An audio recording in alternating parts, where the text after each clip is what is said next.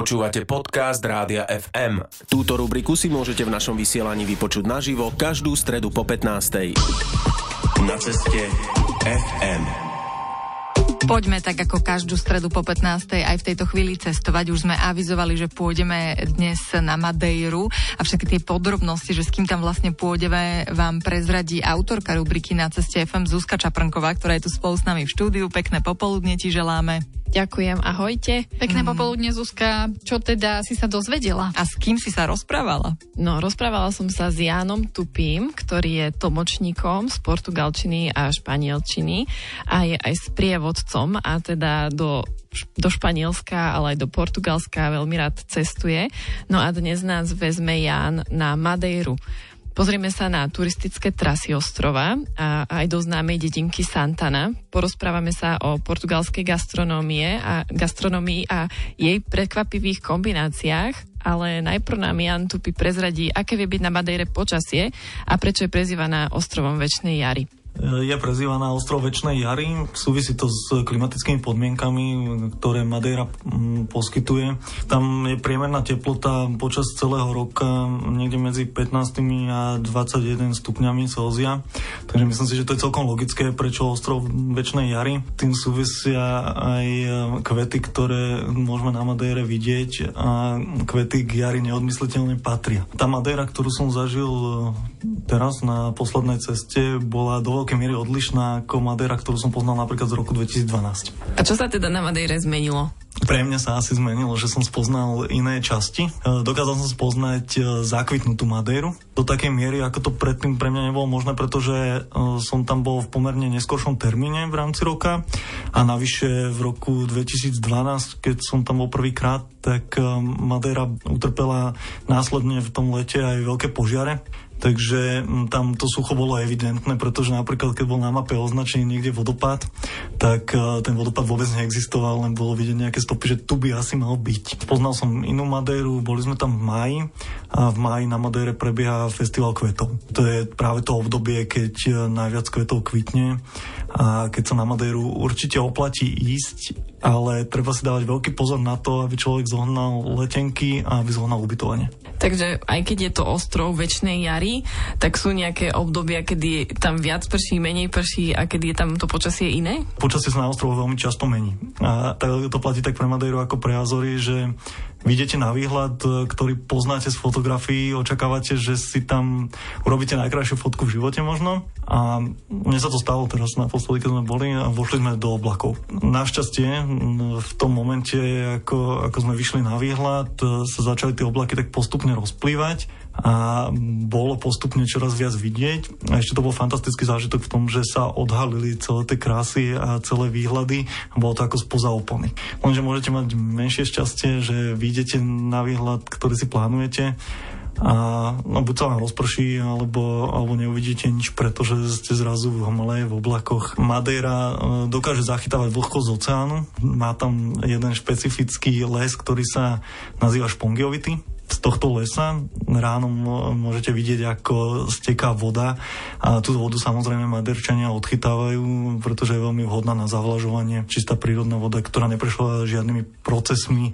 Oni sú často na Madére um, tieto turistické trasy vedené popri uh, systéme tzv. lvád. Lvádaž um, sú um, pre predstavu uh, také kamenné kanály, po ktorých uh, kedysi uh, stekala voda. Ona um, dosť značnej miery po nich steká aj dnes, pokiaľ sú dostatočne zachované. Kedy si to slúžilo teda výhradne ako mm, zavlažovací systém a teda spôsob dopravy vody z hôr do nižších lokalít. A práve popri týchto lvádach e, sú veľmi pekné turistické trasy. Jedným z cieľov návštevníkov Madeiry je aj dedinka Santana. Čím je špecifická? Je špecifická historickými domčekmi, ktoré si môžete predstaviť ako takú zmenšenú drevenice a majú pomerne príkre strechy pôvodne z oslami. Dnes sa dajú v Santane obdivovať v podstate repliky týchto domov a sú ponatierané do modro-bielo-červenej farby, čo ale nemá nič so Slovenskom, skôr to súvisí s tradičným maďarským folklórom. Na Madejru sa oplatí ísť aj kvôli jedlu. Predpokladám, že na ostrove Madeira dominujú v kuchyni práve plody mora. Čo také najlepšie si tu viem dať? Dominujú tu hlavne chutné ryby. Asi najnámejšia v rámci v rámci Madeiry a portugalskej gastronómie je pejše špada, čo často do Slovenčiny e, prechádza ako mečúň, ale nie je to úplne mečúň, e, hoci ten, ten názov to pripomína. Ale v Slovenčine má táto ryba názov vlasochvost. My samozrejme tým, že tie ryby tu nemáme, tak e, potom tie názvy zniejú tak divoko ale tá ryba sa pripravuje e, špeciálne ako filety, e, ktoré sú obalované a, a vysmažané. Nie je to nič presmažené pre predstavu, je to veľmi lahodne smažené a podávajú sa s marakujovou omáčkou a s banánom. Wow, to znie veľmi exoticky. Je to exotické a je to veľmi chutné a určite odporúčam, pretože napriek tomu, že tá kombinácia môže na prvé počutie znieť niekomu ako nepredstaviteľná, tak e, treba ochutnať a myslím si, že aj posluchači si to zamilujú. Zuzka Čaprnková sa rozprávala s Janom Tupím o Madeire, ktorá teda patrí k Portugalsku a ešte sa vrátime na toto pekné miesto, ale aj si niečo zahráme a to v rámci rubriky Na ceste FM.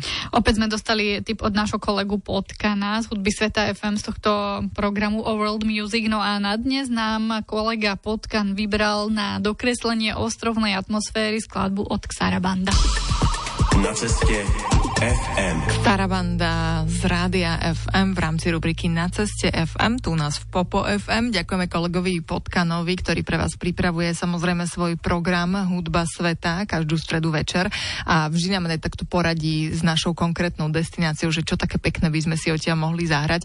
Tak dnes poradil takto, pretože sa nachádzame na Madeire a Zuzka Čaprnková, autorka rubriky Na ceste FM pre vás pripravila veľmi zaujímavý rozhovor. Zuzka, pripomeňme s kým a prezrať, čo sa ešte dozvieme v tejto ďalšej časti. Rozprávame sa s Janom Tupím, s tlmočníkom z portugalčiny a španielčiny a aj so sprievodcom. A rozprávame sa s ním dnes o ostrove Madeira v Portugalsku. Dozvieme sa ešte, aké sú na tomto ostrove možnosti kúpania, keďže je to ostrov lemovaný vysokými útesmi. A Jan nám prezradí, aká je nátura Portugalcov na Madeire.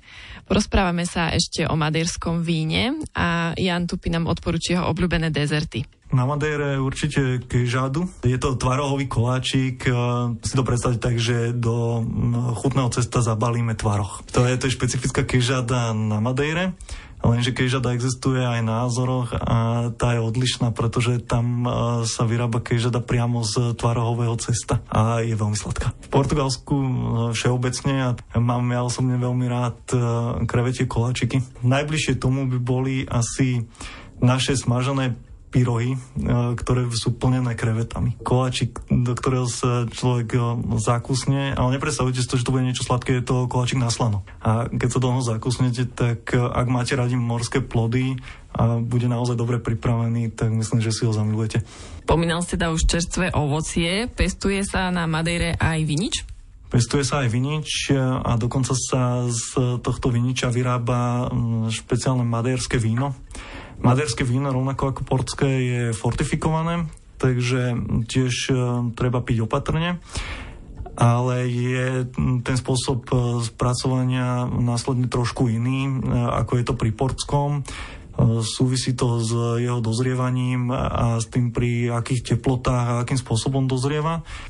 Osobne mám radšej maderské víno, pretože nepreferujem sladké vína a maderské je o niečo menej sladké ako, ako portské, napriek tomu, že teda obe majú istú časť e, spracovania spoločnú. Madeira je špecifická vysokými útesmi, ktoré čňajú priamo z mora. Je v niektorých častiach pobrežie aj miernejšie sú tu nejaké pekné pláže? sú aj e, niektoré miernejšie svahy, alebo teda e, miernejšie vstupy do murákov, útesy a dá sa samozrejme aj na Madeire okúpať, ale chodí sa práve z tohto dôvodu, že teda množstvo tých vstupov do oceánu nie je hodných na kúpanie, tak sa často na Madeire chodia ľudia kúpať do Portu Muniš, také malé mestečko, e, v ktorom sú vybudované tzv. piscines naturajš, čo sú v preklade prírodné bazény. Tam čistá voda z oceánu, pokiaľ nie sú veľké vlny a veľmi necirkuluje, tak sa dokáže ohriať na príjemnú teplotu, aby sa človek dokázal aj po dlhšiu dobu okúpať. A tá príjemná teplota zase, to si predstavte niekde okolo 19-20 stupňov. Práve aj z týchto dôvodov na portugalské pláže nechodí v prvom rade kúpať, ale často sa chodí surfovať. Ty rozprávaš plynule portugalsky, asi dokonca aj tlmočník z portugalčiny. Je to potrebné rozprávať portugalsky, alebo si myslíš, že človek aj s angličtinou sa na Madeire dohovorí? Tým, že s portugalčinou robím dlho a robím s ňou veľmi rád, tak e, ju preferujem pri komunikácii a dohováram sa s domácim obyvateľstvom e, v Portugalsku celkovo po portugalsky a do veľkej miery to oceňujú ale nebýva problém dohodnúť sa po anglicky. Oni maderčania ešte majú, ale to aj jazorčania, špecifický prízvuk a špecifický dialekt aj v tej portugalčine. Takže aj pre mňa je to niekedy veľká zábava sa s nimi rozprávať. Si pamätám teraz z posledného hotela na Madeire. Tam sa dohovoriť s recepčným bol pre mňa veľký zážitok, pretože neviem, či to bolo e, tým, že jemu sa vôbec nechcelo hovoriť, a neviem, čo konzumoval predtým ešte, lebo na druhý deň to potom bolo lepšie. Ale, ale toto bývajú také, také dobré zážitky, pretože to sú dialekty a, a Madeira a Jazory ich, ich majú svoje a je to odlišné. Keď hovoríš o takýchto odlišnostiach v jazyku, badáš aj kultúrne odlišnosti, čo sa týka kontinentálneho Portugalska, Madeiry alebo prilahlých Azorských ostrovov? Možno pre Slováka najväčší šok, ktorý zažije hneď, keď príde do Portugalska, je to, že Portugalcom všetko neskutočne trvá. Oni majú takúto svoju pohodičku a ono je to e, všetko v pohode aj, aj pre vás, kým máte čas, kým nepotrebujete niečo urgentne vyriešiť. Začína to byť problematické v tom momente, keď um, treba riešiť niektoré záležitosti, um, ktoré nemôžu počkať a tí Portugalci, ale oni aj v tých pre vás krízových situáciách majú čas. A keď hovorím, že Portugalci na kontinente majú čas, tak na ostrovoch majú ešte trojnásobok. Ale to sú také neskutočné minúty, kde pozeráte na to, že oni dokážu rezerváciu v hoteli riešiť tak dlho, že pre nás je to možno nepredstaviteľné. Napríklad v takej bežnej reštaurácii alebo cukrárni, v kaviarni. Najprv si posedíte, kým prídu za vami s nejakým menu, potom počkáte, kým teda vás oslovia s tým, čo ste si vybrali. Potom prípadne sa stane, že ak to domotajú, lebo to býva, tak sa vrátia. To znamená, že keď idem v Portugalsku na večeru, tak sa predtým mám trošku najesť, aby som úplne neumrela od hladu, kým dostanem na tanieri. V zásade áno a ono ešte mm, to funguje tak, že v Portugalsku je večera pomerne podstatné jedlo a konzumuje sa pomerne neskoro. A to, čo pre nás na Slovensku je normálne asi, že sa chceme nájsť na večeru niekde o 7 možno, tak e, u nich e, to začína okolo 9 a potom sa konzumuje zase tá večera v takej priateľskej atmosfére pomerne dlho a chodí sa spať neskôr. Zase následne no, tie, tie rána sú trošku pomalšie a začína sa žiť e, trošku neskôr ako na Slovensku. Tak, tak to, to funguje na Madeire, ktorá teda je súčasťou Portugalska a Jan Tupi o tom porozprával v dnešnom vydaní rubriky Na ceste FM. Zúska Čaprnková pre vás pripravila tento rozhovor. Zúska, ďakujeme veľmi pekne. Ďakujem aj ja. Ďakujeme ti, Zuzka, že sme sa dnes mohli vybrať práve na Madejru. Aj o týždeň vás pozývame počúvať. Stredy po 15. sa u nás cestuje. Zuzka, maj sa pekne, ahoj. Ahojte. Na ceste FM. Rubriku Na ceste FM vám prináša cestovná kancelária Victory Travel, expert na dobrodružstvo a exotiku. Počúvali ste podcast Rádia FM. Stream. Živé vysielanie a playlisty nájdete na www.radiofm.sk. Rubriku Na ceste FM si môžete vypočuť naživo každú stredu o 15.10.